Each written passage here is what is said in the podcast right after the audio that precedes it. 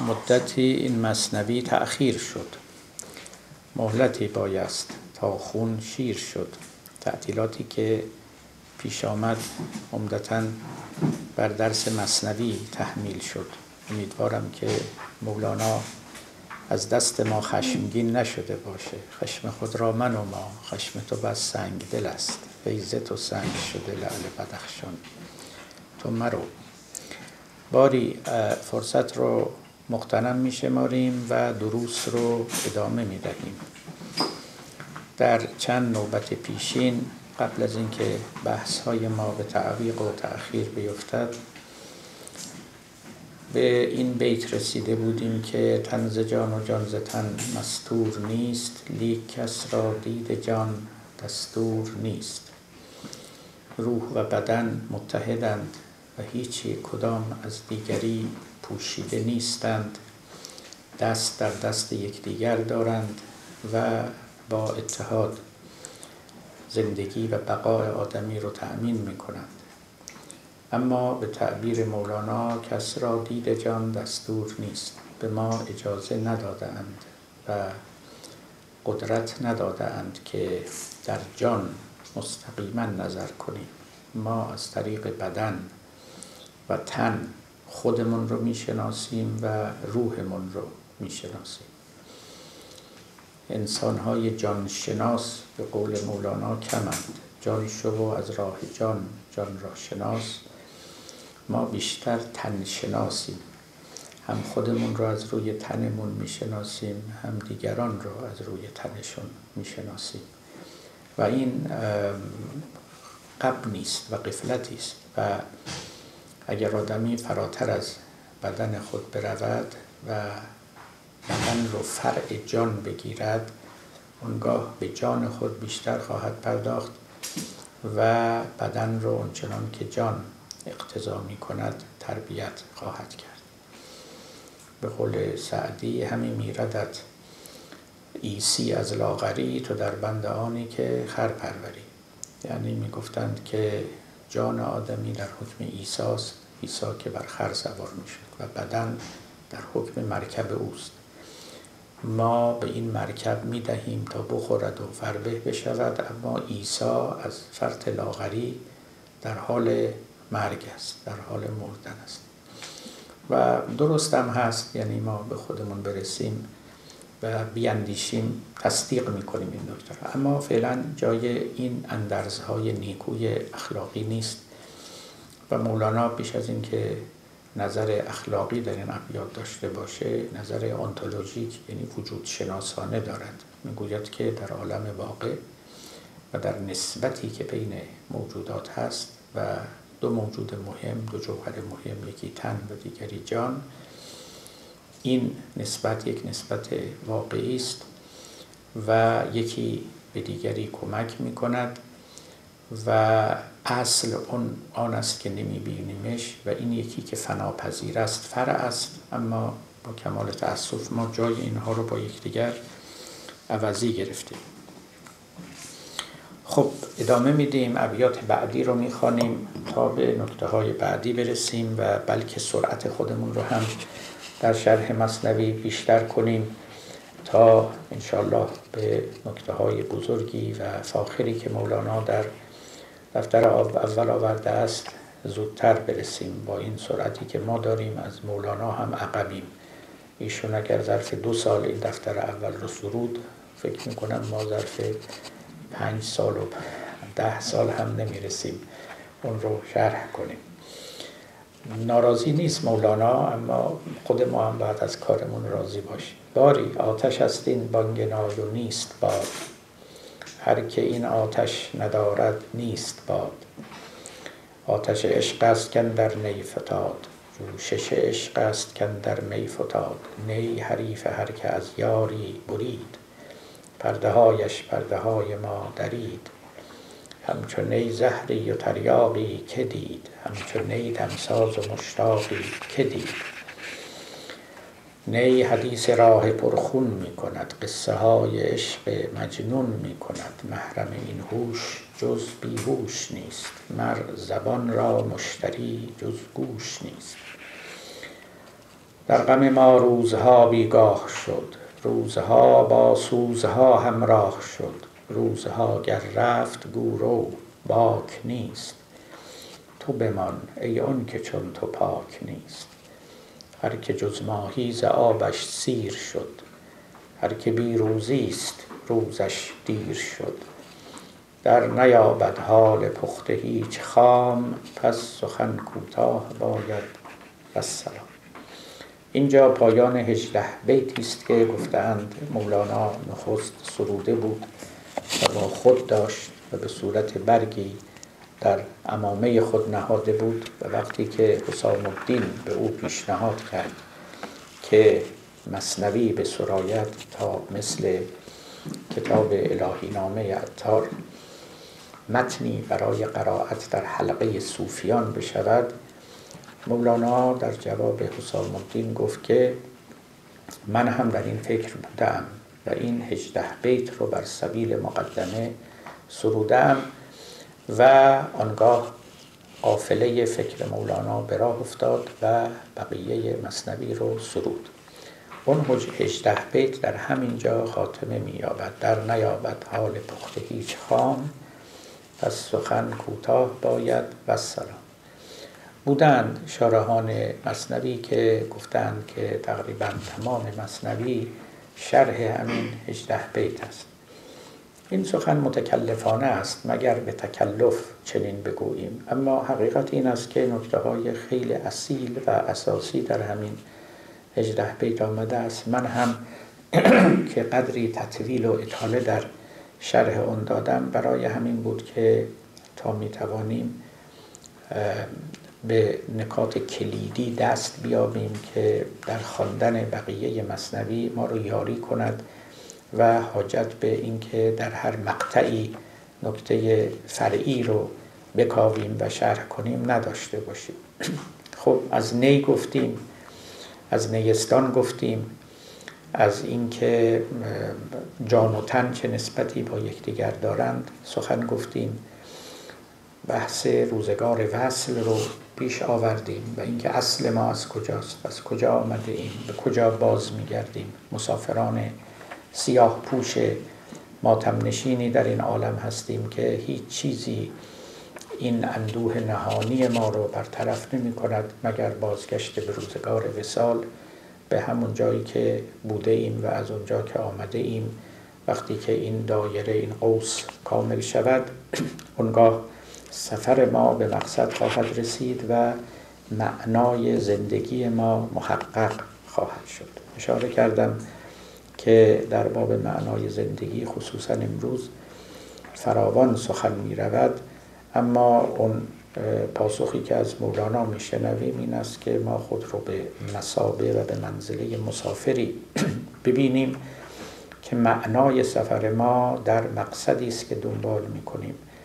و اگر از رسیدن به این مقصد بازمانیم سفر بیمعنا و بیحاصلی کرده ایم و اگر بکوشیم و نزدیکتر و نزدیکتر شویم البته زندگی ما پرمعناتر خواهد بود. وگرنه افت و است و رنج بیهوده است و سعی باطلی است که در طول سفر می کنیم و سرگردان به هر سو می رویم و به هیچ جا هم نمی رسیم حالا مولانا به ما می‌گوید که من تا کنون که از نی با شما سخن می‌گفتم و این دمی که در نی میدمیدیم حالا می‌خوام پرده رو بالاتر بزنم و بگویم حقیقت این است که از این سو میدمیم از از اون سو آتش بیرون میاد. یعنی گویی که این نی در حکم یک زغاله زغالی که خوب نگرفته یا تازه می‌گیره. و لذا با دمیدن ما این زغال شعله برتر می شود آتش است این بانگنای و نیست باد. هر که این آتش ندارد نیست باد. ما میدویم میدمیم آتش فروزانتر می شود و این بانگ بانگنای که پخش می شود آتشی است که در بیشه اندیشه ها می افتد این تعبیر از خود مولاناست در ابتدای دیوان شمس که حالا یا به خودش خطاب می کند یا به شمس الدین خطاب می کند حال میگه ای آتش افروخته در بیشه اندیشه ها.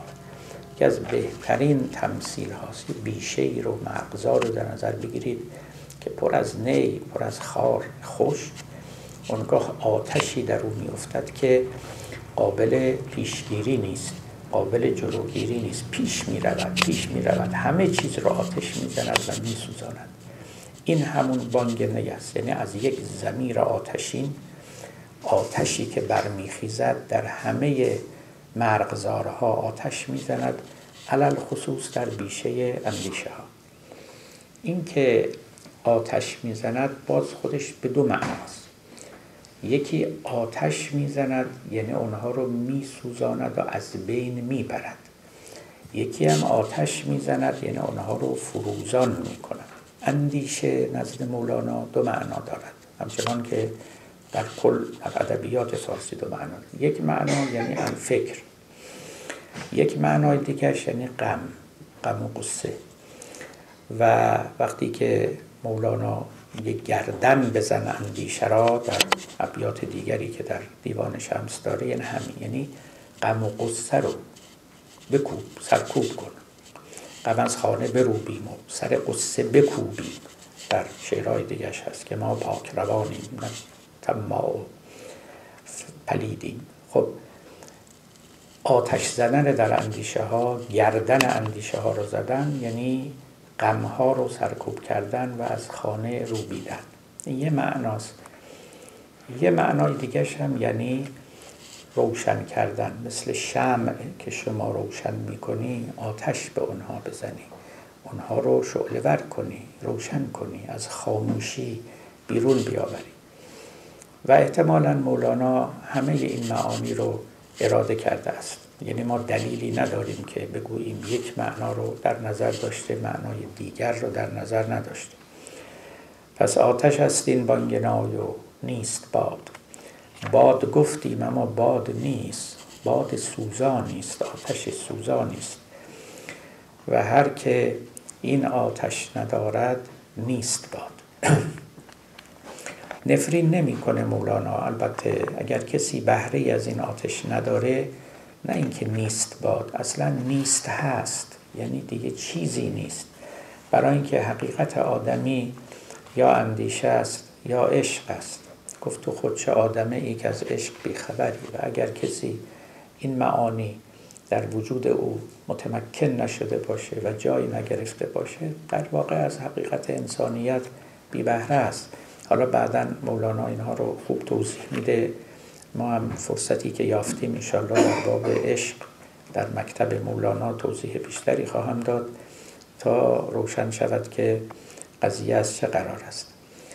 بعد وقتی که مولانا صحبت از این کرد که از اون سوی نی آتش بیرون میاد از این سو میدمند و از اون سو آتش بیرون میاد شباهتی هم داره این سخن با سخنی از محی عربی. خب شما شنیده اید که یک ملکی وجود داره به نام اسرافیل که نی یا شیپور یا بوقی بر دهان اوست که در آخر الزمان در این بوق میدمد در این شیپور یا در سور سور اسرافیل میدمد و همه میمیرند. و آنگاه دوباره در سور میدمد و همه زنده می‌شوند و برمیخیزند و رستاخی آغاز می‌شود. محی الدین عربی می‌گوید که این دمیدن دو نوع است. گاهی شما به آتش میدمید و آتش خاموش میشه گاهی میدمید و آتش روشن میشه. این دو زغال دوباره می‌گیره. میگه اون دمی که از سور یا نی اسرافیل میاد بیرون همینطوره. وقتی که میدمه همه میمیرن آتش ها رو خاموش آتش حیات رو خاموش می‌کنه. اما این زغاله های نیم مرده که روشون خاکستر نشسته همچنان هستن. تا دوباره به اونها بدمد و اینا دوباره فروزان شوند و دوباره جان بگیرند. لذا این دمیدن به هر حال خیلی مهمه تو این عالم. خدا هم که می‌دونید در ماها دمیده است و روح خودش رو در ما دمیده و ما آدم شدیم. از این دمیدن قفلت نکنید.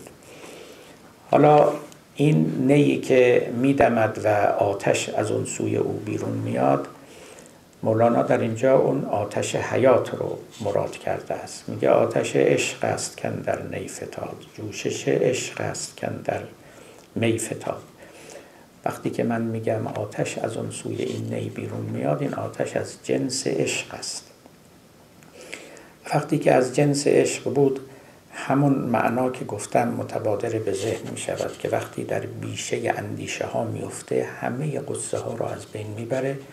همه اندیشه ها رو هم از بین می‌بره. برای اینکه ما دو تیپ آدم داریم تیپ فکری و تیپ عشقی. نه اینکه اینا لزوما ضد یکدیگر باشن اما به هر حال جمعش در آدمیان دشوار است.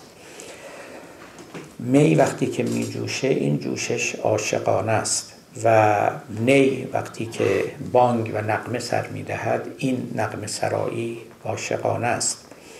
یک فلسفه ای بود از قدیم که فیلسوفان ما داشتن و اخوان الصفا در میان مسلمان ها این رو خیلی خوب پروراندن ملا صدرا اون رو هم گرفت و در اسفار یک فصلی رو به او اختصاص داده است و اون اینکه کلا این عالم بر عشق بنا شده است و بین همه ذرات عالم و بین این عالم و خداوند و بین دلهای آدمیان یک کششی است یک جاذبه ایست یک محبتی است. گاهی مخفی میماند و در خصوص می رود با یک البته تعبیرات خاصی این رو بیان می‌کردن. همه این عشق از جنس عشق آدمیان نبود به یکدیگر که خب سطح اعلای اوست. اینکه مولوی میگه هر جا رو شما نگاه می‌کنید عشق این از اون فلسفه سرچشمه گرفته است. آتش عشق است کن در نی فتاد. جوشش عشق است کن در می فتاد. نی حریف هر که از یاری برید. پرده هایش پرده های ما درید. وقتی که کسی از یار خودش می‌بره داره شرح احوال خودش رو میده تقریبا. جدا میماند. مبتلا به فراق می شود اونگاه نی موسیقی به معنای اعم کلمه. می‌تواند حریف او و یار او باشد. پرده هایش پرده های ما درید. یعنی پرده های موسیقی دوازده یا سیزده پرده که بود و بیان می‌کردن و مولانا ظاهرا خیلی هم خوب با این پرده ها آشنا بوده برای اینکه جاهای مختلف نامهای مختلف این پرده ها را آورده. پرده هایش پرده های ما درید. پرده های این موسیقی نقمه ها و الهان و آهنگ هایی که برمیخیزد چنان آتش به جان ما می‌زند به جان یک موسیقی شناس و هنرشناس که پاره از حرفهاش رو فاش می‌کنه. یعنی وقتی نطقش بسته بود در اثر شنیدن صدای نی این نطق باز می شود در افراد مختلف است. ممکنه کسی گریه سر بدهد ممکنه کسی خنده سر بدهد ممکن است کسی راز خودش رو فاش کند حرف دلش رو با دیگری بزند. ظاهرا در این مجالس مولانا همیشه یک نینوازی حضور داشته است. یعنی کار مولوی بدون نی بدون چنگ بدون موسیقی نمیگذشته است. مجالس سماع که جای خود دارد. اونجا قوال بود آوازخان خوش صدایی بود نی بود چنگی بود ربابی بود. در این مجالس هم که مولانا می نشست و ابیات رو می سرود تا شاگردانش بنویسند خیشتنداری نمی نمی توانست خیشتنداری کنه. حتما باید چیزی نواخته می شد و این حریف نی بودن انیس نی بودن معنوس با نی بودن این در جان مولانا بود و سراسر عمر او رو پس از دیدار با شمس فرا گرفته بود. و حتی وقتی که یارانش مثل صلاح الدین از دنیا رفتند در تشییع جنازه اونها نزاری کرد نگریه کرد بلکه دستور داد که نوازندگان بیان و با موسیقی اونها رو تشییع کرد و به خاک سپرد. باری نی حریف هر که از یاری برید پرده هایش پرده های ما درید. همچون نی زهری و تریاقی که دید همچون نی دمساز و مشراقی که دید. تریاق همون کلمه است که ما هم تریاک میگیم. ولی تریاک تریاک ما با این تریاقی که اینجا گفته می شود فرق داره. تریاق یه دارویی بود که در یونان قدیم می ساختن و می گفتن که پادزهر است برای بسیاری از بیماری ها و خصوصا برای زهرها. و شنیده اید که می‌گفتن تا تریاق در سخنان سعدی هست تا تریاق از بغداد آورند مارگزیده مرده بود خصوصا به منزله یک پادزهر آن را به کار می بردن و در کتب داروشناسی قدیم هم نوشتن که در ترکیب او مقداری خود زهر افعی یا زهر مار هم دخالت می‌کرده یعنی میدادنش می افسودن و اجزاء تریاقهم لا تتم الا بجزء من الافعوان توی شعری. یعنی تریاقشون از تمام نمی‌شد تکمیل نمی‌شد مگر اینکه یه جزئی از بدن افعی رو هم در او قرار بدن. اون تریاکی که ما می‌شناسیم که خب از گیاه خشخاش و پاپاوروم سومنیفروم به اصطلاح گرفته می شود و نه جزء مار داره نه افعی داره هیچی یک چیز گیاهی است و آلکالوید های زیادی داره که در رأسش مورفینه که مادر هروئینه و بقیه چیزهای دیگه مثل کدئین و غیره که توی خیلی از داروها امروز به کار میره. ولی به هیچ وجه البته پادزهر نیست اولا. و ثانیا هم اجزاء حیوانی نداره ولی خب از این قصه ها بگذاریم. مولانا ضمنا به طب زمان خودش هم آشنایی داشته. این یعنی علاوه بر اینکه با موسیقی آشنایی بسیار خوبی داشته و همچنان که قبلا براتون گفتم حتی رباب رو داده بود که به شکل تازه‌ای بسازن تا از اون نوای ویژه‌ای و تازه‌ای برخیزد. اونچنان که اشارات او در مصنوی و در دیوان شمس نشان می‌دهد با طب زمانه خودش با داروهای زمانه خودش هم ناآشنا نبوده است.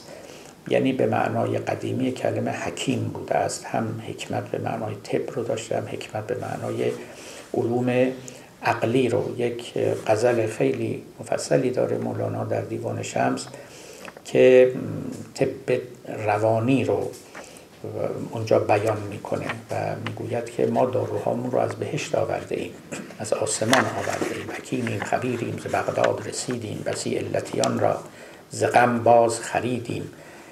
طبیبان فسیحیم که شاگرد مسیحیم. دو صد مرده گرفتیم و در او روح دمیدیم. مپندار که این نیز حلیل است و بلیل است که این کهنه عقاقیر ز فردوس کشیدیم.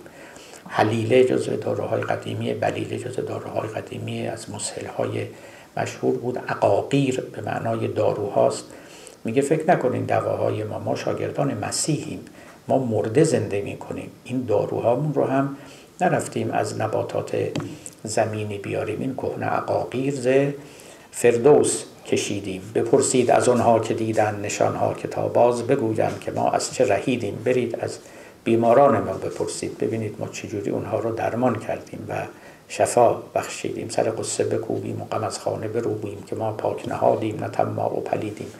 به حال این قصه مشابهتی که بین طبیبان روحانی هست با طبیبان جسمانی که همیشه مطرح بوده محمد زکریای رازی خودش کتابی داره طب روحانی در باب طب روحانی. و اینکه خود قرآن هم پیامبران را به دو صفت وصف می کند یکی آموزگار و یکی درمانگر. از یک طرف آمده تا چیزی به ما بیاموزن از طرفی هم آمده تا دردهای ما رو درمان کنن خب عارفان هم پاشون و جای پای اونها می‌ذارن و طبی رو عرضه می‌کنن که طب روحانی است در قبال طب جسمانی. و لذا اینجا که بحث از زهر و تریاق می‌کنه یادتون باشه آشنایی او رو نشان می‌دهد اما به هر حال قرضش تریاق روانی است. یعنی نی مرهمی بر زخمهای دل آدمیان می نهد شفا بخش اونهاست قبلا گفتم براتون می‌گفتن که موسیقی صدای خدایان است و این صدای خدایان آدمی را آرامش میبخشه وقتی که به او دل بدهد. و از اولین مخالفان فقیهان شاید اولین مخالفت هایی که بین فقیهان و عارفان روی داد بر سر همین قصه موسیقی. عارفان در صدرشون بوسعید بلخیر اینا به هر حال توی مجالسشون آوای نی چنگی ربابی رو به کار می گرفتن و اون رو شفای دلها می دونستن فقیهان به شدت مخالف بودند و این مخالفت هنوزم هست البته هنوزم هست. اما بودن کسانی که نهان چنین می‌کردن و بودن کسانی که آشکارا. مولانا از اون کسانی بود که آشکارا این چنین می‌کرد. در احوال مولانا در کتاب مناقب العارفین افلاکی آمده است که یک بار فرزندش به او گفت که سلطان ولد گفت که پدر جان تو حرفایی می‌زنی و کارهایی می‌کنی که اگر یک هزارم اینها رو قبلا می‌کردن سرشون بردار می‌رفت. کشته می‌شدن. ولی کسی با تو کاری نداره. یکیش همین موسیقی بود. همین سماع آشکار کردن بود. همین که سماع رو در حکم عبادت می‌دانست در حکم نماز کردن می‌دانست. و یا سخنانی می‌گفت. سخنان بیپروایی در مصنوی و خصوصا در غزلها. که حقیقتا گذشتگان که یک دهم اینها هم نگفته بودن به چه دشواری های مبتلا شدن. حالا مولانا مطابق تحلیل های خودش گفت فرزندم دوره ما دوره مقام من مقام معشوقی است. اونها مقام عاشقی داشتند و عاشقان بلاکشند. ولی مقام من مقام معشوقی است و معشوقان خوش و فربهند لیک عشق عاشقان تن زه کند عشق معشوقان خوش و فربه کند. چنان که قبلا هم براتون گفتم عشق دو پایه دارد و در دو منزلگاه جا می‌گیره. اگر در عاشقان بره اونها رو زرد و رنجور می‌کنه تنزه کند لاغرشون می‌کنه. اما اگه در معشوقان بره اونها رو خوش و فربه می‌کند عشق معشوقان خوش و فربه کند عشق عاشقان تنزه کند. بله. به حال این هم از سخنان مولاناست نی حدیث راه پرخون می کند. قصه های عشق مجنون می کند. تفاوتش رو با حافظ می بینید با ساعتی می بینید. در واقع معتقد است که عشق اول دندانهای خودش رو نشون میده. حدیث راه پرخون می کند. قصه های عشق مجنون می کند. نمیاد برای شما افسانه های رومانتیک بگه که دل شما رو ببره و شما گمان کنید که عشق یک امر بزمی است. نشستن با معشوق و می خوردن و بوسه گرفتن و این حرفا نیست. عشق نی حدیث راه پرخون می کند. نی حدیث چیزی رو می کند. سخن از امری می گوید که پرخون است. راهی است که با جان آدمی با خون آدمی سر و کار دارد. قصه های عشق مجنون می کند خبر از عشق مجنون می دهد و به شما می‌گوید که اگر می‌خوای به عاشق بنگری به مجنون نگاه کن. به خسرو و شیرین نگاه نکن. خسرو و شیرین یک عشق بزمی بود. با اونطوری که نظامی برای ما سروده است جز بخش پایانیش که مرگ خسرو هست و مرگ شیرین هست و اینها تمامش به سر بردن در بزم است و کامرانی و و با یکدیگر بودن و سفر کردن و و شنا رفتن و چیزهایی از این قبیلی که با کمال و استادی نظامی اینها رو وصف کرده. فقط در پایان خسرو شیرین است که دیگه دیدید دیگه اونجا وقتی که پسر خسرو می رود و خسرو رو که در خواب بوده می کشد نظامی با استادی تمام می‌گوید که در باب شیرین میگه دگر شبها که وقتش یار گشتی به بانک چنگونه بیدار گشتی. خب می‌دونید دیگه سلاطین چنین بودن تا همین اواخر. قاجار اینا معمولا نوازندگانی بودند که بیرون از حرم سرا و دور از اتاق خواب سلطان می نشستن و اونقدر می نواختن آرام آرام تا سلطان به خواب برود. همسر او و همخوابه او هم به خواب. برود دوباره صبح می اومدن. باز یک موسیقی ملایمی می نواختن تا خورده خورده علا حضرت از خواب برخیزن. خب این سبک بود. می‌گوید که دگر شبها که بختش یار بودی به بانگ چنگ و نی بیدار بودی. فلک بین تا چه سردی کرد این بار. به خون گرم شاهش کرد بیدار. این بار فلک خیلی سردی کرد. پهلوی خسرو رو دریده بودن و خون از او رفته بود و خون گرم او که زیر تن شیرین رفته بود او رو این بار بیدار کرد. فلک این چنین بازی کرد و, این و ملک در خواب خوش پهلو دریده گشوده چشم و خود را کشته دیده. خسرو هم که چشم از خواب بیدار کرد دید دیگه خسروی در کار نیست. مرده کشته شده.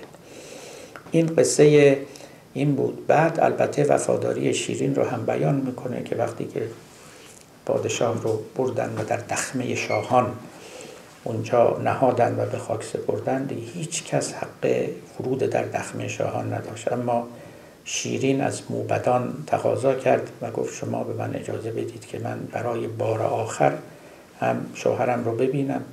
اما تهیه های لازم رو دیده بود. رفت و در رو بر خود بست و, و با خنجری که داشت خودش رو کشت و صدای جیغ او که بلند شد موبدان دویدند و دیدن که شیرین هم از دنیا رفته او رو هم در کنار خسرو به خاک سپردن خسرو شیرین با این قصه تراژیک ختم می شود ولو اینکه تمامش بزمی و شیرین است. و جناب نظامی در پایان این داستان حتی به یاد همسر درگذشته خودش هم میفته میگه بر این افسانه شرط است اشک راندن گلابی تلخ بر شیرین فشاندن.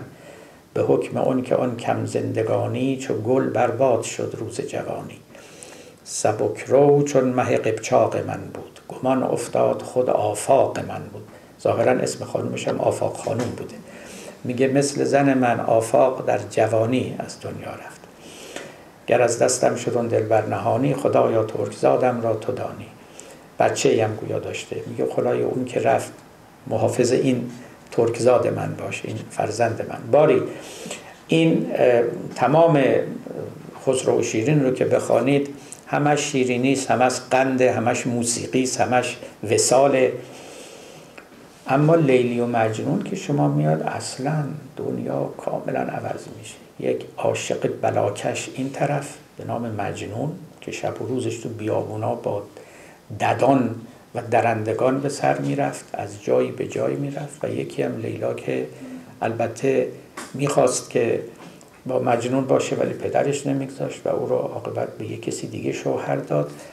و داستانی است. یک عاشق و معشوق هر دو گریان هر دو نالان هر دو در آتش و عاقبت هم هر دو در ناکامی میمیرند. و علاوه بر اینکه در طول زندگی هر روز یک بلای تازه می‌دیدند و یک غم تازه به مبارک بادشون میومد وقتی که لیلا مرد وصف اون بیماری او رو خیلی خوب نظامی می کند شرط است که وقت برگ ریزان خونا بشود. ز برگ ریزان قاروره آب سرد گردد رخساره باغ زرد گردد. در بهبهه چنین خزانی شد زخم رسیده. بوستانی لیلی که اصابه های ضرب است آن روز اصابه دگر بست. لیلی که به خوبی آیتی بود انگشت کش ولایتی بود. لیلا که اونقدر زیبا بود که همه انگشت همه ولایت رو به سوی خودش می‌کشید و همه او رو نشان می‌دادند. و اصابه زر میبست یک پیشونی بندی از طلا از زر. اون روز انقدر رنگ زرد شده بود از بیماری که دیگه فرقی بین این رنگ طلا و رنگ صورتش نبود. گفت خون می‌خورم این چه مهربانی است جان می‌کنم این چه زندگانی است. اینا هم وصف حال لیلاست تا بالاخره در اثر بیماری از دست میره. ما هم وارد قصه گویی شدیم. خیلی نداره. بعد جناب لیلا که میمیره قبرش رو به مجنون نشون نمیدن. و اما مجنون انقدر خاک ها رو بو می‌کنه تا بالاخره قبر لیلا رو پیدا می‌کنه و میاد و در روی همون قبر بالاخره جان به جان آفرین تسلیم می‌کنه. به قول نظام میگه او نیز گذشت از این گذرگاه اون کیست که نگذرد از این راه. به هر حال در اون شعر عربی هست که ارادو لیخفو قبره عن حبیبهی و تیب و تراب الارض دل علی القبر. می‌خواستن قبرش رو از عاشقش نهان بدارند. ولی بوی خاک او رو دلالت کرد و او به سوی لیلا رفت. این وقتی اینجا مولانا میگه قصه های عشق مجنون می‌کند می‌خواستم شما رو کاملا در context بگذارم در picture که عشق خسروی داشتیم به شیرینی به قول مولا سعدی میگه که مراد خسرو از شیرین کناری بود و آغوشی. محبت کار فرهاد است و کوه بیستون سفتن. خسرو عشقش اینجور عشقی بود غیر از عاشقی لیلا و مجنون بود. و در عشقش سراپا بلا بود مصیبت بود تلخی بود رنج بود ناکامی بود محرومیت بود و مولانا در ابیات دیگرش در دفتر سوم میگه عشق از اول چرا خونی بود تا گریزد هر که بیرونی بود. چرا اینجوریه؟ برای اینکه هر که اهلش نیست پاشو بذاره به فرار. از اول به شما تبسم نمی‌کنه. دندونهای تیزش رو و چنگال خونینش رو نشون میده. عشق از اول چرا خونی بود تا گریزد هر که بیرونی بود. او به عکس شمهای آتشی است. می نماید آتش و جمله خوشی است. آخرش البته خوشی است. خوش عاقبت است. اما وعده هم به کسی نمیده. می‌خواد خلاصه بگه که اگر پا در این راه می‌خواد بگذارید من اینجا در باغ سبزی به شما نشون نمیدم.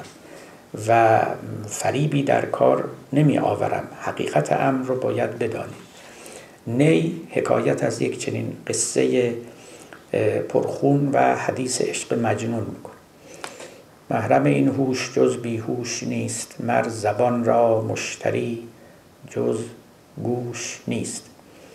یک بارم در قبل گفته بود بعدنم باز میگه در نیابد حال پخته هیچ خام. چند بار این نکته رو مولانا تکرار می‌کنه و فقط هم او نیست. همه گفتن به قول سعدی تا نسوزد بر نیاید بوی اود پخته داند که این سخن با خام نیست. عجب شعری است. تا نسوزد بر نیاید بوی اود پخته داند که این سخن با خام نیست.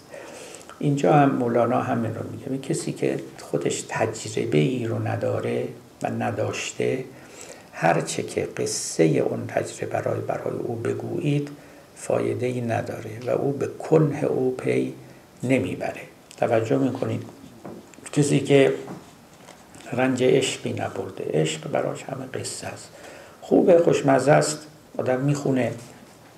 میگه خب بالاخره اینجور افرادی هم تو عالم بودند و هر احوالات مختلف داشتن و دانستنش بد نیست و تاریخ و قصهش رو میشه برای دیگران هم نقل کرد و مجلسی رو گرم کرد. در این حد دیگه چیزی بیشتر از این نیست. حالا عشق الهی که به جای خود عشق عرفانی حتی دردهای ساده کسی که دردی نکشیده. به همین سبب هم بود که گذشتگان و مخصوصا عارفان توصیه می‌کردن که آدمیان به چندین دلیل خوبه که خیلی برخورداری نداشته باشن از اموال دنیوی تا حال نابرخورداران رو بتونن درک بکنن. وقتی که خیلی کسی وزش توپه به اصطلاح حالا ممکن هم هست که با او سخن بگوین از فقر از محرومیت از ظلم ولی درک عمق مسئله براش نخواهد میسر نخواهد بود. سخت میشه. خیلی در باب فقر در باب جو سخن گفتن که این بهتره اون بهتره. حالا حرف خیلی زیاده. اما یکی از نکاتی یکی از دلایلی که ذکر می‌کردن این است که خوب است که آدمی به هر حال از این حیث هم حساب کار خودش رو بکنه و بداند که دریافتن حال دیگران جز با واقع شدن در احوال دیگران برای ما میسر نیست. به همین سبب هم, هم فیلسوفان گذشته امروزی ها بعضی هاشون خیلی در فرانسه چند تا فیلسوف خوب آمدند اخیرا که اینا تأکیدشونه که در اخلاق همیشه پای دیگری باید در میان باشه. ما اخلاق فردی نداریم. همیشه باید یک کسی دیگری رو هم شما منظور کنید. و این منظور کردن اولا فراتر رفتن از خیشتن از ثانیا درک دیگری است. و در وضعیتی خود رو قرار دادن تا احوال دیگران برای آدمی قابل درک باشه. پس محرم این هوش جز بیهوش نیست. یک نکته دیگری همینجا مولانا دارد که شنیدنی است. در واقع مولوی میگه که من حرفایی که توی این مصنوی می‌خوام به شما بزنم از جنس بیهوشیه.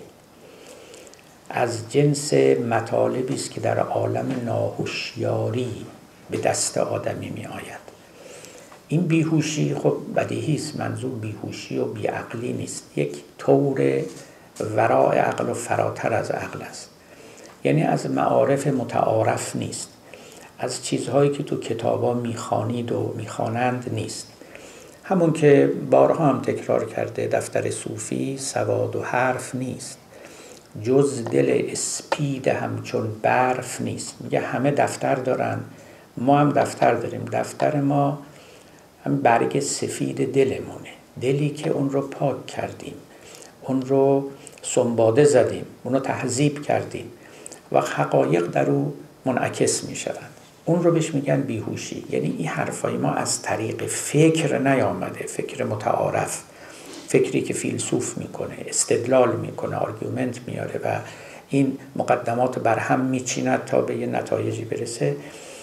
محرم هوش ما بیهوشان هستند. یعنی حرف ما رو کسی می‌فهمد که اون تجربه ها رو داشته باشه. یا دست کم دلش رو پاک و سفید کرده باشه برای اینکه این حقایق رو خوب بگیره.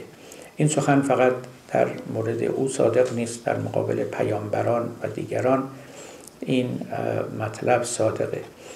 ببینید بدترین یعنی بدترین از سختترین کار سخن گفتن با یه آدم خودخواهه این یعنی نمی‌دونم شما تجربهش داشته نداشتید. ایشالله که نداشته باشید. ولی در حقیقت یک چنین چیزیست و پیامبران سختترین کارشون همین بود. یه کسی که خودشو خیلی قبول داره از هر جهت هم از نظر فکری هم از جهت روحی و اخلاقی. اصلا شما چی می‌تونی بهش بگی؟ شما رو هم قبول نداره. میگه شما تازه بیا شاگرد من باش ببیشین پای درس من زانو بزن.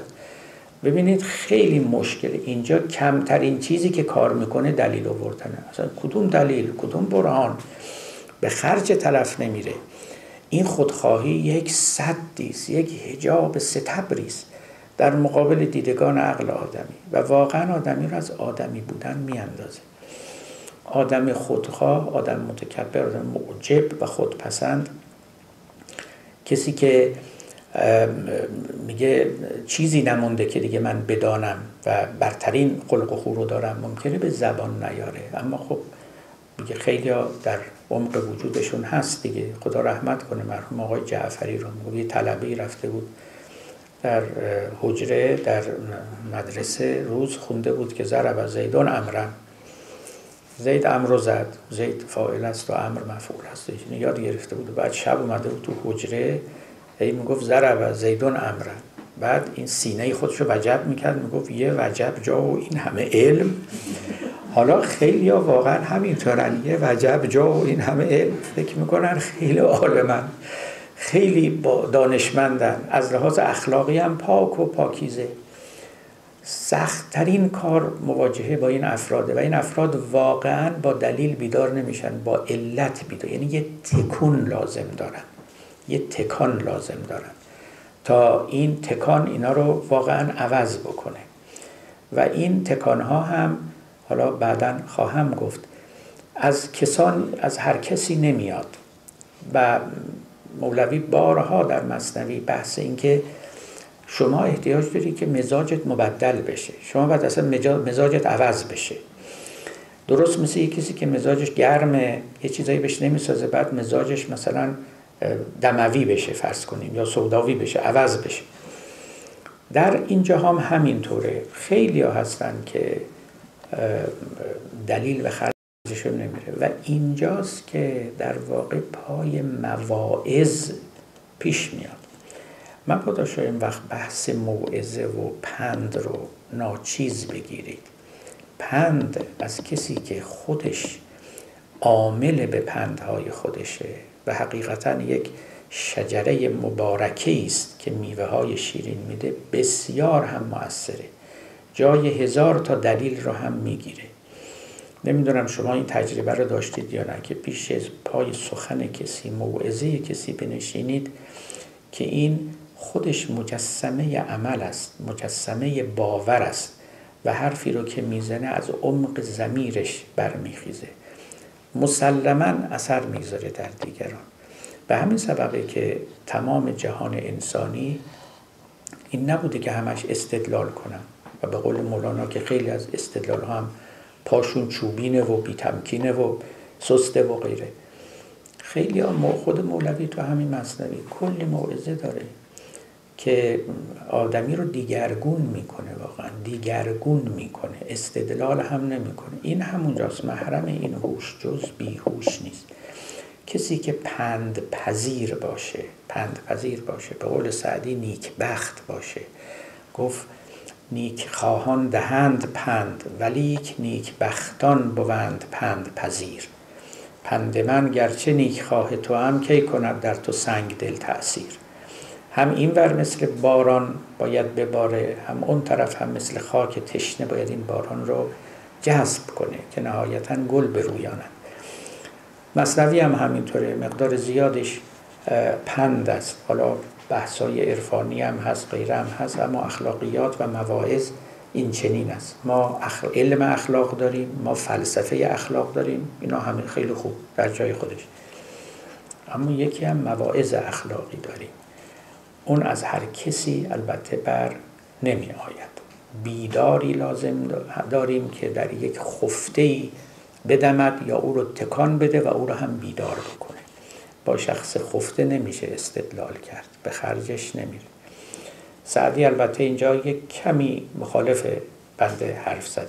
گفت مرد باید که گیرد در گوش ور نوشته است پند بر دیوار. باطل است اون که مدعی گوید خفته را خفته کی کند بیدار. ایشون میگه خفته نمی‌تونه خفته رو بیدار کنه. ولی میگه نه من یه مثال برات میارم که می‌تونه. اینها یه پندی که روی دیوار بنویسن شما بخون و خب البته فرموده از سعدی ولی آخه اون پند هم یه بیداری داده بالاخره. شما هم تو خفتگی نمی‌تونی بخونی بعد خودت بیدار باشی بیدار دل باشی. به علاوه گاهی خفتم ممکنه غلطی بزنه یه خفته دیگری رو بیدار کنه پیش هم خوابید. و حال در مقام مثال خیلی چیزا میشه گفت. ولی علا ای حال موعظه این چنین است. حالا بریم سراغ بیت بعد که از نکات اساسی است و قبل از اینکه فرصتمون منقضی بشود در غم ما روزها بیگاه شد. روزها با سوزها همراه شد. روزها گر رفت گورو باک نیست تو بمان ای اون که چون تو پاک نیست. یکی از نوادر مواردی است که مولانا گویا که به یاد گذشته افتاده است. روزهایی که بیگاه شده است و فرصتهایی که از دست رفته است. اما گرچه این رو میگه بلا فاصله بر میگرده و میگه نه نه نه من قصه نمی‌خورم اندوه نمی‌برم. روزها گر رفت گورو باک نیست تو بمان ای اون که چون تو پاک نیست. چیزی مانده است هرچه هست که وقتی به او نگاه می‌کنم می‌بینم همه عمر من مانده است. هیچ چیزی از دست نرفته است. حسرتی و اندوهی بر امر فوت شده ای نمی‌خورم.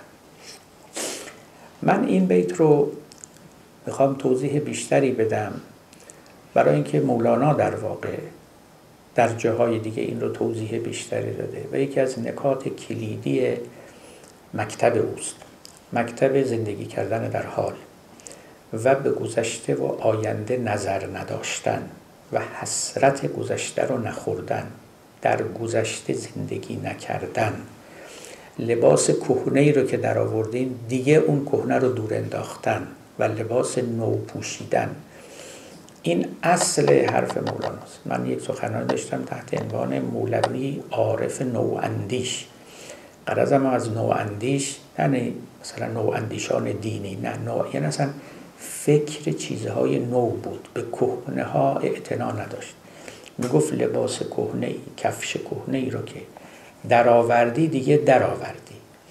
دیگه دور بیافکن دیگه نظر نکن فکرشم نکن حرفشم نظر نگاه به نوها داشته باش. فوق العاده این حرف مهم است توضیح میدم براتون. جای دیگری مولوی میگه ور نیتون نخلواری سار کن کهنه بر کهنه نه و انبار کن. هر که نو دید و خریدار تو نیست. مستحق است و طرفدار تو نیست. یکی این که میگه کهنه ها رو دور بریز یکی این که میگه هرچی بیشتر انفاق کن و کنار بگذار همیشه رو به نوها ببر. خب این نو و کهنه و اینا در حقیقت متعلق به اموال نیست که لباس و کفش و اینا اون رو مثال می‌زنم. متعلق به زندگی آدمی زندگی ما کهنه می شود یعنی دیروز ما که رفت دیگه جزء کهنه هاست. جزء قدیمی هاست. اونچه که ما داریم امروز امروز هم که نه همین دقیقه حاله. یعنی وقتی شما فکر کنید ما جز حال هیچی نداریم. آینده که نیمده گذشته هم که رفته دیگه. اونچه که در دست ماست همین حاله. اما بعضی ها واقعا نمی‌تونن در حال زندگی کنن. همش برمیگردن به گذشته. نگاه به گذشته. نگاه به گذشته انواع داره. مولوی حتی این رو در عمیقترین جاها وارد کرده. وقتی که شما می‌خواید از گناهتون توبه کنید. حرف مولانا این است که توبه معنی نداره. برای اینکه توبه یعنی بازگشته به گذشته نگاه به گذشته. و این گذشته رو شما بعد هم خاک گذشته دفن کرده باشید. البته توبه مراتب داره انواع داره. منتها عالی ترین نوعش اینه که شما به گناه بر نگردید نگاه مثل همون کفش کهنه که در آوردید دیگه در آوردید. دور بندازید. دیگه حرفش هم نزنید. در همین دفتر اول در عواسط دفتر در حدود بیت دو هزارم که نمی‌دونم انشاءالله ما کی به او خواهیم رسید در اونجا داستان پیر چنگی رو مولانا بیان می‌کنه. قصه خیلی جالب و عجیبی هم هست. آن شنیدستی که در عصر عمر یا در عهد عمر بود. چنگی مطربی با کر از اینجا آغاز می‌کند. خب این مطرب می‌گوید که سالها مطربی می‌کرد نوازندگی و خونیاگری می‌کرد چنگی داشت و با اون مینواخت. هفتاد سالش شده بود و به قول سعدی با خودش گفت علایی که عمرت به هفتاد رفت مگر خفته بودی که بر باد رفت؟ پیر شده بود. ظاهرا هم کسی جای دعوتش هم نمی‌کرد. خودش هم دستش از کار افتاده بود. حلقومش هم نغمه های خوش سر نمی‌داد. با خودش نشست و گفت معصیت ورزیده هم هفتاد سال. هفتاد سال در معصیت به سر بردن و چیزی هم در دستم نیست. مستمند بود. گفت خدایا به داد این بندر برس. بلند شد و رفت در قبرستان مدینه. و نشسته بود و مناجات می‌کرد با خداوند و از او هم درخواست بخشش میگرد هم درخواست رزقی. مولانا می‌گوید که در همون حال خداوند خوابی رو بر عمر گماشت و عمر نشسته بود مشغول کاراش بود یک دفعه خوابش گرفت. خوابید. در خواب دید که کسی به او حاطفی به او می‌گوید که بلند شو برو قبرستان یکی از بندگان خوب خدا اونجا هست به او رسیدگی کن. عمر از خواب بیدار شد و گفت لابد خواب آشفته بود. دوباره خوابش گرفت. سه بار این اتفاق افتاد و هر سه بار اون حاطف به او ندا داد که نه بلند شو برو و چیزی ببر برای اون بنده ما که در قبرستانه. عمر فهمید که خب نه. این یه پیغام جدی است. بلند شد و آمد در قبرستان. سراسر قبرستان گشت هیچکی نبود. دو سه بار هی دور زد. دید فقط این مطرب اونجاست. هیچکی دیگه نیست.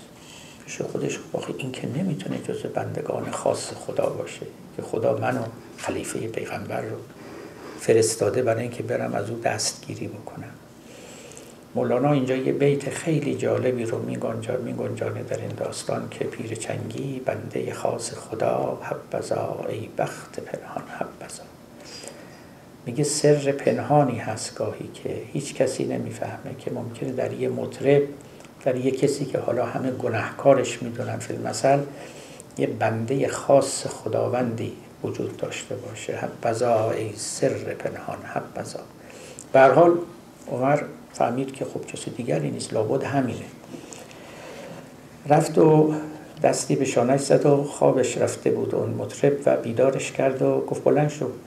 خداوند یک پیغامی برای تو فرستاده و این کیسه زر رو هم من برای تو بردم که با او سر کنی و اگرم تمام شد دوباره به من بگی و من دوباره به تو رسیدگی کنم. قصه طولانی است و اینجا یکی از اون نوادر مواضع مصنوی است حقیقتا. مولوی به شوری می‌رسد. آخه خیلی حرفا اینجا زده. یکی مسئله موسیقی و چنگه یکی مسئله مطربه یکی گذشت عمره یکی بخشش الهیه. یکی اون حاطفی است که ندا میده یکی اون سر پنهان الهی است که در وجود یک مطرب عاقبت الامری بنده خاص خداوند پدید میاد همه اینها او رو به جای می‌رسه. میگه وقتی که عمر این تفقد رو کرد و اون بدره زر رو تسلیم او کرد و پیام خدا رو به او رساند و خدا هم از او احوال پرسی کرده این مطرب مشغول گریستن شد. وقتی که مشغول گریستن شد حالا اینجا دیگه عمر نیست دیگه مولوی است که میاد وسط میدان. و با این جناب مطرب گریان مشغول سخن میشه. پس عمر گفتش که این زاری تو هست از آثار هوشیاری تو. ای تو از حال گذشته توبه جو کی کنی توبه از این توبه بگو. گفت آره تو تائب شدی و به خاطر او داری زاری می‌کنی. ولی این از آثار هوشیاری است و محرم این هوش جز بیهوش نیست. تو از این توبت باید توبه بکنی. تو از این توبه ای که می‌کنی باید توبه بکنی. برای اینکه این توبه یعنی بازگشته به گذشته. در حالی که توبه یعنی پیدا کردن یک وجود نو. یعنی پوشیدن یک لباس نو. یعنی اون کهنه ها رو بیرون انداختن و به اونها نگاه نکردن. به پشت سر نگاه نکردن. توبه یعنی این. گفت کی کنی توبه؟ از این توبه بگو. یعنی اینکه همون باشی که بودی. اما به زبان بگی یا حالا چشمت هم گریان بشه که خب بد کردم و توبه کردم. خب وقتی که اون شجره همان است که هست فردا همون ثمره رو هم خواهد داد. پس عمر گفتش که این زاری تو هست از آثار هوشیاری تو. ای تو از حال گذشته توبه جو کی کنی توبه؟ از این توبه بگو. و بعد گفت که در مورد توبه و اینکه بازگشته به گذشته است گفت که آتش در زن به هر دو تا به کی. گره باشی از این دو همچون نی. تا گره با نی بود همراز نیست هم نشین آن و آواز نیست.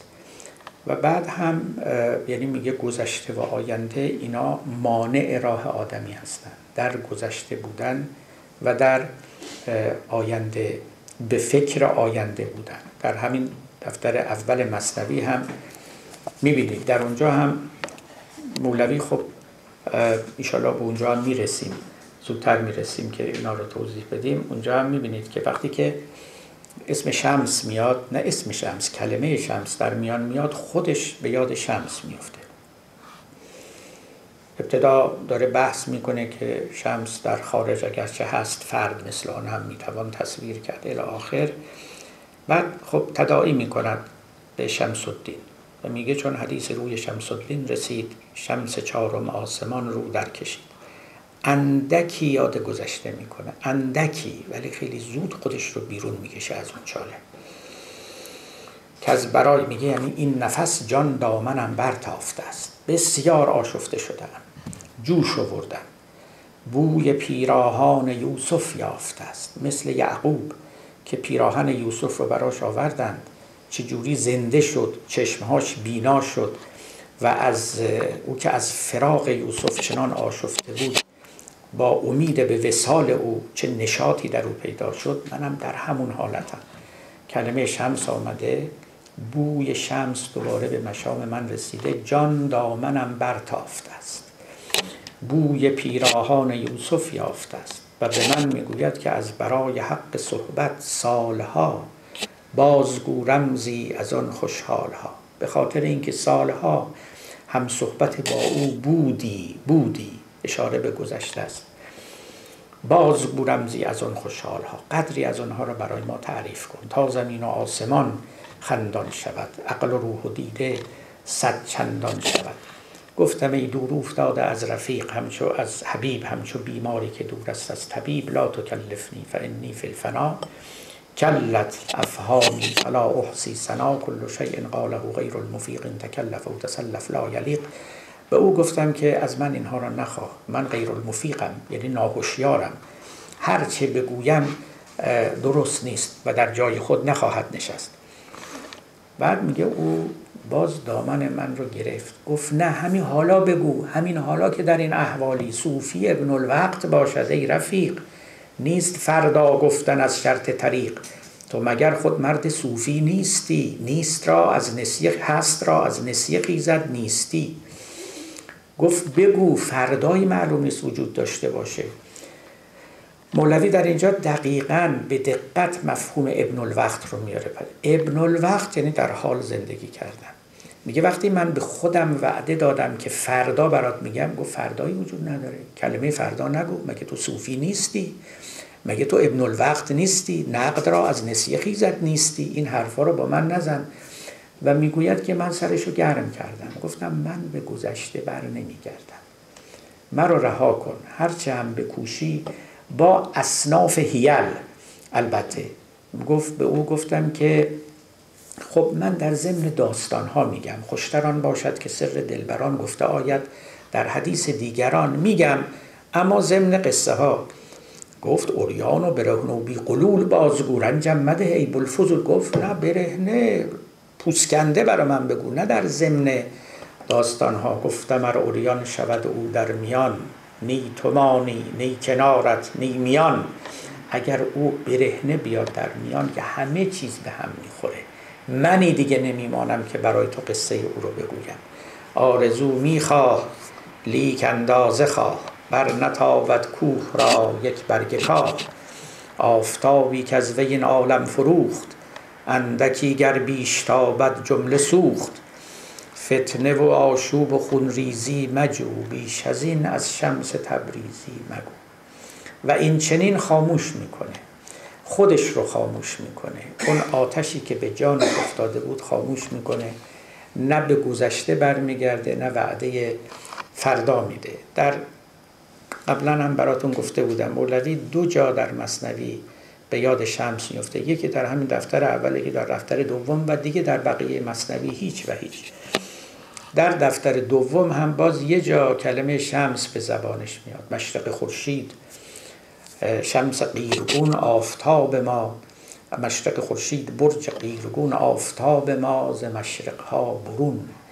همین که بحث خورشید می‌کنه و آفتاب وقتی میگه تو مرا باور مکن که از آفتاب صبر دارم من و یا ماهی ز آب. ما عشق شمس دین بینا خونیم ورنما اون کور را بینا کنیم به همین مقدار و رها می‌کنه و میره.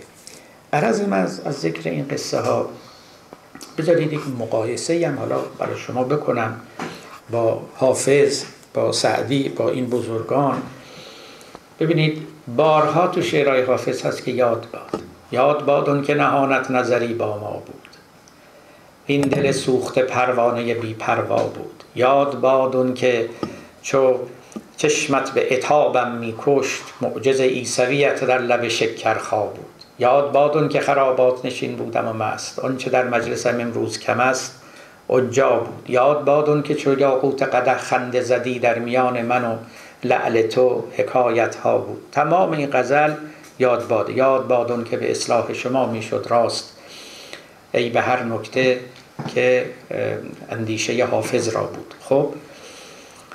یاد یا روز وصل دوستداران یاد باد یاد باد آن روزگاران یاد باد. گرچه یاران قافلند از یاد من از من ایشان را هزاران یاد باد یاد باد یاد باد.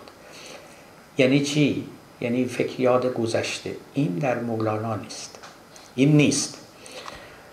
در شعرهای سعدی شما نگاه کنید میگه دو بیتم جگر کرد روزی کباب که می گفت خواننده ای با رباب بسی تیر و دیماه و اردی بهشت بیاید که ما خاک باشیم و خشت پس از ما بسی گل دهد. بوستان نشینند با یکدیگر دوستان کسانی که از ما به غیبندرند بیایند و بر خاک ما بگذرند. الی آخر الی یاد عمری که گذشته آیندگانی که میان و از روی خاک ما میگذرن حافظ که یاد گذشته های خودش رو می‌کرد. و این این مقایسه این کنترست خیلی به شما خوب می‌تونه نشون بده که کی تو گذشته زندگی می‌کنه. زمان برای او زمان است واقعا. و برای کسی که در حال یا بگیم فوق زمان زندگی می‌کنه. در همین داستان توتی و بازرگان وقتی که توتی میمیره یعنی خودش رو به مردن می‌زنه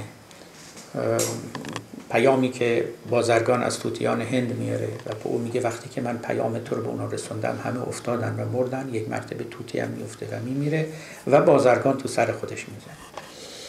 دریقا دریقا دریقا دریقا و دریقا و دریقا می‌گوید. پشت هم. ای دریقا مش بکش آواز من. زنتها پریده تا آغاز من. الی آخر. بعد مولانا این وسط یه مرتبه میاد میگه این دریقاها خیال دیدن است و از وجود نقد خود ببریدن است. این دریق گفتن یعنی نقد رو از دست دادن. ای دریقا که اینطوری شد. خب دریقا که شد که شد تموم شد. اون لباس در اومد. بعد جواب میده. یعنی خیلی خوب. میگه غیرت حق بود و با حق چاره نیست. کو دلی که از حکم حق صد پاره نیست. چی میگی توتی رفت؟ چی میگه عزیزم رفت؟ غیرت حق بود و با حق چاره نیست. اینجوری شما رو به زمان حال میاره. یادم یکی از اقوام ما فوت کرده بود. چند سال پیش من لندن بودم. یه نامه ای برای بستگانش نوشتم و ابتدای نامه همین شعر مولانا رو نوشتم که غیرت حق بود و با حق چاره نیست کو دلی که از حکم حق صد پاره نیست بعدا برای من گفت گفت تسلی بخشترین تسلیت هایی که به من رسید همین بود واقعا گذشته رو بعد رها کرد تمام شد دریقا یعنی چی؟ دریقا یعنی چی؟ در خود داستان های مولانا هم هست که بازم براتون نقل کردم که نوشته از افلاکی که نشسته بودیم با مولانا و یارانش بودن و یک شیخ بدرالدین نامی هم اونجا نشسته بود و سخن از شمس تبریزی در میان آمد یک مرتبه این شیخ بدرالدین گفت حیف حیف دریق که ما یک مرتبه مولانا خشمگین شد گفت حیف برای چی؟ حیف چیست؟ حیف در میان ما چه کار دارد؟ این تعبیر دقیقا اونجا هست. اصلا ما در محفل ما جای حیف خوردن نیست. اینم خودشو در جمع کرد و گفت آقا منظور ما این هستش که خب ایشون رفت و ما درست استفاده نکردیم. گفت نه. تو الان پیش کسی هستی که صد هزار شمس تبریز در یعنی فکر حالا باش. دریق یعنی چی؟ این دریقاها خیال دیدن است. و از وجود نقد خود ببریدن است. غیرت حق بود و با حق چاره نیست کو دلی که از حکم حق صد آره نیست. غیرتان باشد که او غیر همه است اون که افزون از بیان و دمدم است. عزیزترین شاگرد مولانا صلاح الدین زرکوب قونوی بود که دخترش رو هم به پسر او داده بود. ببخشید دختر او رو برای پسر خودش گرفته بود. این در طول حیات مولانا از دست از دنیا رفت. قرار بود که خلیفه مولانا بشه ولی خب نشد. خدا نخواست. یک قصیده بلند مولوی در وفات این صلاح الدین گفته است که در دیوان شمس است. باید ببینید ای زه هجرانت زمین و آسمان بگریخته دل میان خون نشسته عقل و جان بگریسته. خب اینا رو میگه. بالاخره حزنی بود که بر او حاکم شد. دریق خوردنش رو ببینید ای دریقا ای دریقا ای دریقا ای دریق بر چنان چشم نهان چشم عیان بگریسته. دریق خوردنش این. میگه ما نابینایان داریم بر اون بینا گریه می‌کنیم. دریق از این است. ای دریقا ای دریقا ای دریقا ای دریق تو چشم باطن داشتی ما چشم ظاهر داریم. این چشم ظاهر داره بر اون چشم باطن گریه می‌کنه. این نابینا بر اون بینا داره گریه می‌کنه. معنیش اینه که برو به حال خودت گریه کن. نه بر مرده بر زنده باید گریه این دقیقا معنای این حرف است که آتشن در زن به هر دو تا به کی پر گره باشی از این دو هر جنه حتی در گناه چنان که گفتم اینجوری فکر می‌کنه. میگه توبه های پای درجات پایین ترم داریم که شخصی نادم میشه. ولی مهمترین توبه گذشتن از این مرحله است. اصلا ترک کردن و از اون خانه بیرون آمدن و اون لباس کهنه رو از تن بدر کردن و وجود تازه پیدا کردن که هم یاد اون گناه نکنه هم دیگه اصلا حوث اون گناه نکنه. به طور کامل این زیر و رو شده باشه و تبدیل مزاج پیدا کرده باشه. ولی خب مولانا بحث از توبه نسوح هم داره. همان مرد زن صورتی که در حمام های زنانه کار می‌کرده بالاخره گرفتار شد و بعد توبه خیلی سوزناک او رو وقتی که در آن حمام نقل می‌کنه چون نزدیک بود که گرفتار بشه و پوستش رو واقعا بکنن. خب اونم یه توبه است واقعا که آفرین ها بر تو بادایی خدا بنده خود را غم کردی جدا. اونجا ابیات بسیار خوبی میده. اول ابلیسی مرا استاد بود بعد از آن ابلیس بیشم باد بود. همینجا هم در واقع نشون میده که شخص شخصیتش عوض شده. میگه اول ابلیس استادم بود اما الان یه فوت هم نیست پیش من بعد از آن ابلیس پیشم باد بود. آفرین ها بر تو بادایی خدا بنده خود رازقم کردی جدا آه کردم چون رسن شد آه من گشت آویزان رسن در چاه من اون رسن بگرفتم و بیرون شدم شاد و زفت و فربه و گلگون شدم در بن چاهی همی بودم نگون در همه عالم نمی گنجم کنم انقدر چاق شدم که دیگه این دنیا جای من نیست. اینم توبه است اینم آمرزشه اینم عوض شدنه اینم بازگشت به اصل خیشتن است. یعنی از بیماری رهایی پیدا کردم چاق شدم فربه شدم سلامتم. وضعم بسیار خوبه. با همه این احوال اصل توبه بیرون اومدن از گذشته است و بیرون آمدن از هوشیاری است به قول مولانا. و فکر حال بودن است. همین و همین. ما نه آینده داریم و نه گذشته. هیچ کدوم اینا نیست. چه که در دست ماست همین حال ماست. بعضی حالشون رو به خاطر بعد یا به خاطر قبل ضایع می‌کنن. ضایع می‌کنن. در حالی که ما هیچ سرمایه‌ای نداریم جز اونچه که اکنون در اختیار داریم. این سخن البته دامنه وسیعی داره. گفت این سخن را ترجمه پهناوری گفته آید در مقام دیگری. و انشالله این کار رو خواهیم کرد. فعلا به همین مقدار اکتفا می‌کنیم و السلام علیکم و رحمت الله.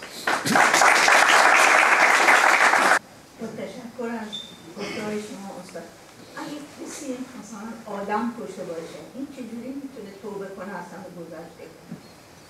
چجوری توبه کنه؟ توبه می‌کنه ولی در گذشته بوده نه اون گذشته که عوض نمیشه. من حرفم همینه. یه آدمی رو کشته. این آدم خودش می‌خواد توبه بکنه.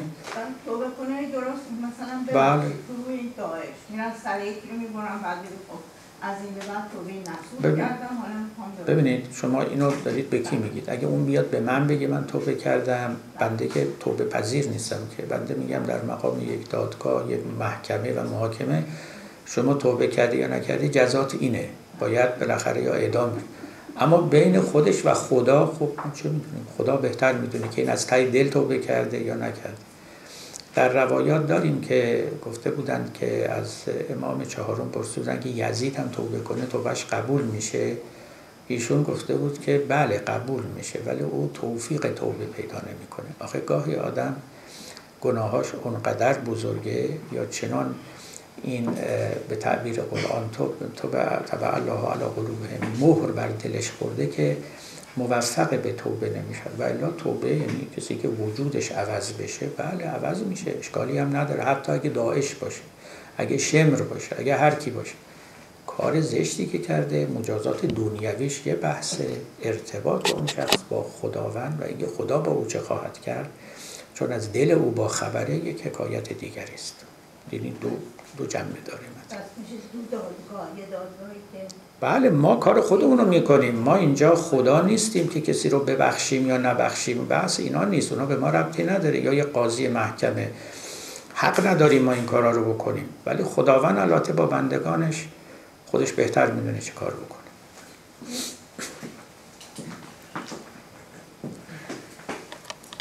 سلام. سلام. این نکته باهوش بودن که در این 18 بیت هست و در اون داستان که شما فرمودین در مورد توبه. آیا ربطی به این اسطوره آدم و حوا که در واقع با خوردن یا سید یا گندم به یک هوشی دانایی رسیدن که شاید حالا بگیم معصومیتشون از بین رفت یا اینوسنسشون از بین رفت؟ آیا اینا به هم مربوطن؟ یعنی مثلا آیا مثلا اینه که مولانا داره, مولانا داره میگه که یک قسمتی از شاید توبه اینه که آدم بتونه به اون حالت معصومیت بازگرده.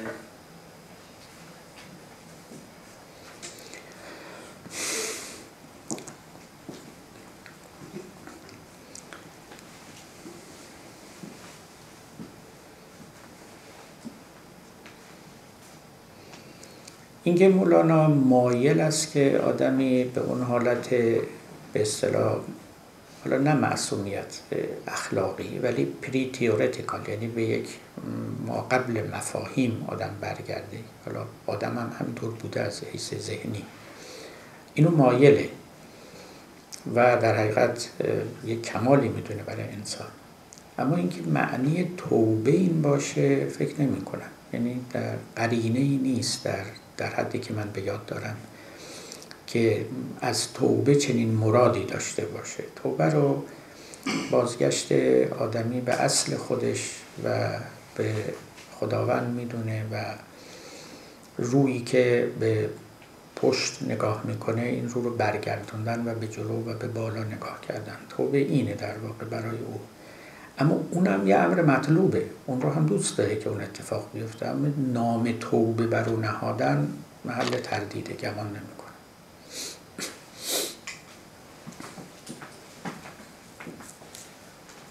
آیا ببخشید من در مورد اون بحث اولی فرمودیم که جهان روح جهان رو روح پر کرده ماده ها چیزی کف اون آب هستن احساس می‌کردم سوالم اینه که وقتی که یعنی اون بدن از بین میره این ایندیویدوالیتی که ما داریم با هم دیگه مثلا اونا دیگه از بین میره یعنی واقعا مثلا دیگه یعنی اون بدن که رفته و اینا دیگه یک چیز مثلا دریا که اون اون اون ایندیویدوالیتی چی میشه؟ بله متوجه هم چی میفرمایید. عرض می که این سوال خیلی بزرگی است. یعنی اون فلاسفه خیلی وقت صرف این کردن که به اصطلاح کلی چطوری جزئی میشه یا تشخص پیدا می‌کنه در این عالم. و آخرش هم همونطوری که فلاسفه مسائل رو حل می‌کنن چیزی به نام Principle of Individuation یعنی اصل تشخص به اصطلاح. اینو حل کردن. گفتن یک چیزی است که تشخص می آورد و وجود هم عین تشخص است. یک همچی چیزی.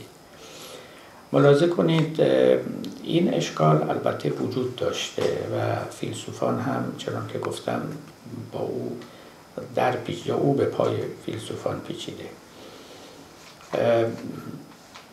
ولی شما سوال رو می‌تونید در همین عالم هم بکنید. یعنی این فقط در باب روح نیست در همین. چطوری ما از همدیگه متمایزیم؟ چرا؟ این تمایز ما به چیست؟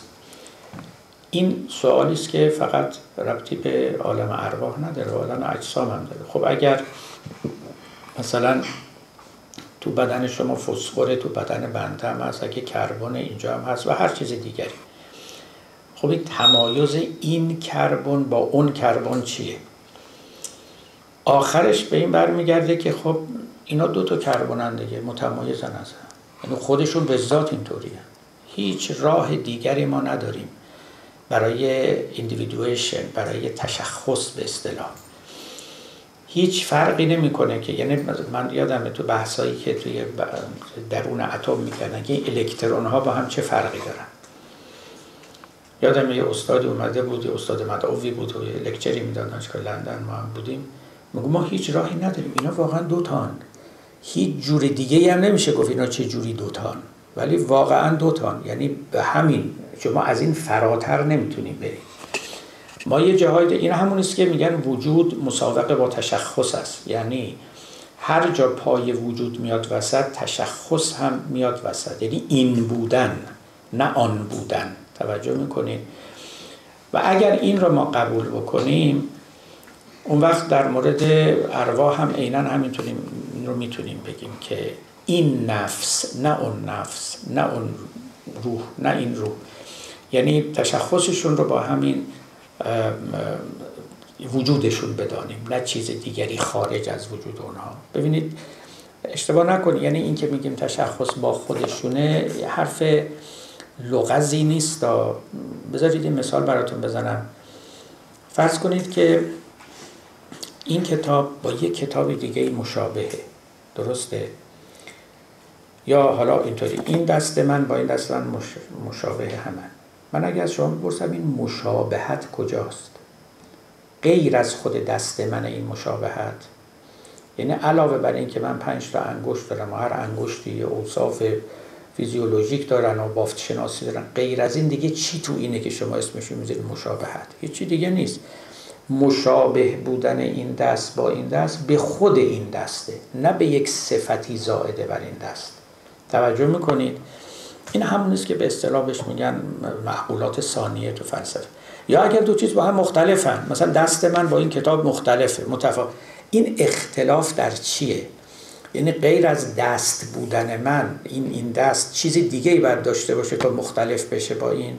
یا خود نفس وجود این زاینده همون اختلاف است. اگر این رو ما قبول کنیم اونگاه خود وجود زاینده تشخص است. یعنی هر چیزی که وجود داشت خودش مشخص کننده خودشه که با دیگری قاطی نشه. این خلاصه فرمایش فیلسوفان. دو نفر هستن بعد از این دیگه سوالی قبول من سوالم در ادامه سوال ایشان. فرمایش فیلسوفان رو قبول نکردین. این هم که مولانا میگه چون که این رنگ از میان برخواستی و موسی و فرعون کردن داشتی یا منظورش این نیست که این ایندیویدوالیتی از بین میره؟ اون اون در مقام نفس و روح نیست اونی که اون میگه. اون در مقام صورت و بی صورته. ببینید نفس و روح خودشون تازه دو تا صورتن بر بی صورت. اون میگه وقتی صورت ها از بین بره توجه می‌کنید؟ میگه یک صورتی وجود یک صورتی پیدا کرده که فرعونه. درسته؟ یک صورت دیگه هم پیدا کرده که موساست. یا یه رنگی پیدا کرده که موساست یه رنگی پیدا کرده که فرعونه. چون که بیرنگی اسیر رنگ شد موسعی با موسعی در جنگ شد. چون که آن رنگ از میان برداشتی موسی و فرعون کردند آشت این در واقع وجود که با خودش دعوا نداره ولی وقتی این رنگ رو پیدا می‌کنه و بعد یه رنگ دیگه پیدا این دوتا رنگ با هم نزاع می‌کنن. وقتی که اون رنگ از میان برداشتی موسی و فرعون کردند آشتی. این معنیش نیست که موسی و فرعون آشتی می‌کنن؟ میگه در اون بن یک اصل وجود داشته که از او موسی و فرعون بیان بیرون. یا به تعبیر ساده تری که من همیشه مثال می‌زنم اگر به بن رسالت پیامبر برید نه شیعه میمونه نه سنی. اصل که پیامبر باشه نه شیعه است نه سنی. ولی از او این چیزها سرچشمه می‌گیره.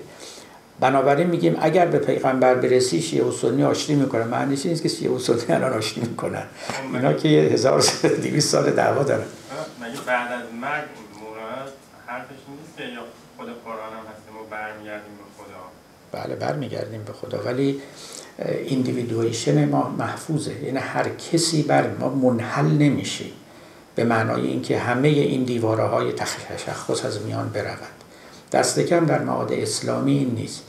ممکنه مثلا بعضی ها بودن که چند تمایلی به این قول داشتن ولی دست کم در معاد قرآنی ظاهرا این چنین نیست بله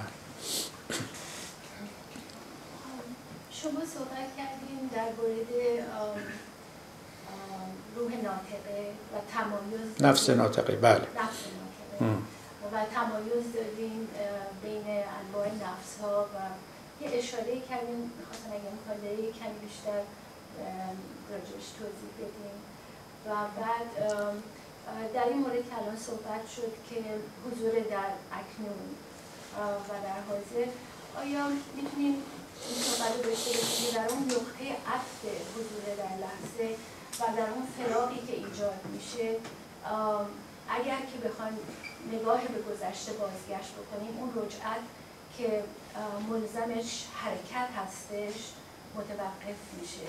و در اون حالت میشه گفت که سالک به اجبار اگر بخواد در راه صدور و در حال رجعت باشه باید در اکنون باشه و که بتونه اون حرکت رو مداوم بکنه. خب حالا این نکات اخیرتون که من سخنی ندارم. به حال کم و بیش منطبق است بر ارزی که من کردم. اما اون مطلب اول تو باید وقتش برسه و دوباره مناسبتی پیدا بشه در کلمات مولانا که باز اگر لازم آمد ما برگردیم به قصه نفس ناطقه و اگر سخنی باقی مونده بود بگیم. خیلی ممنون آقای دکتر و از شما که تشریف آوردیم متشکریم. خاطر زمان خیلی وقت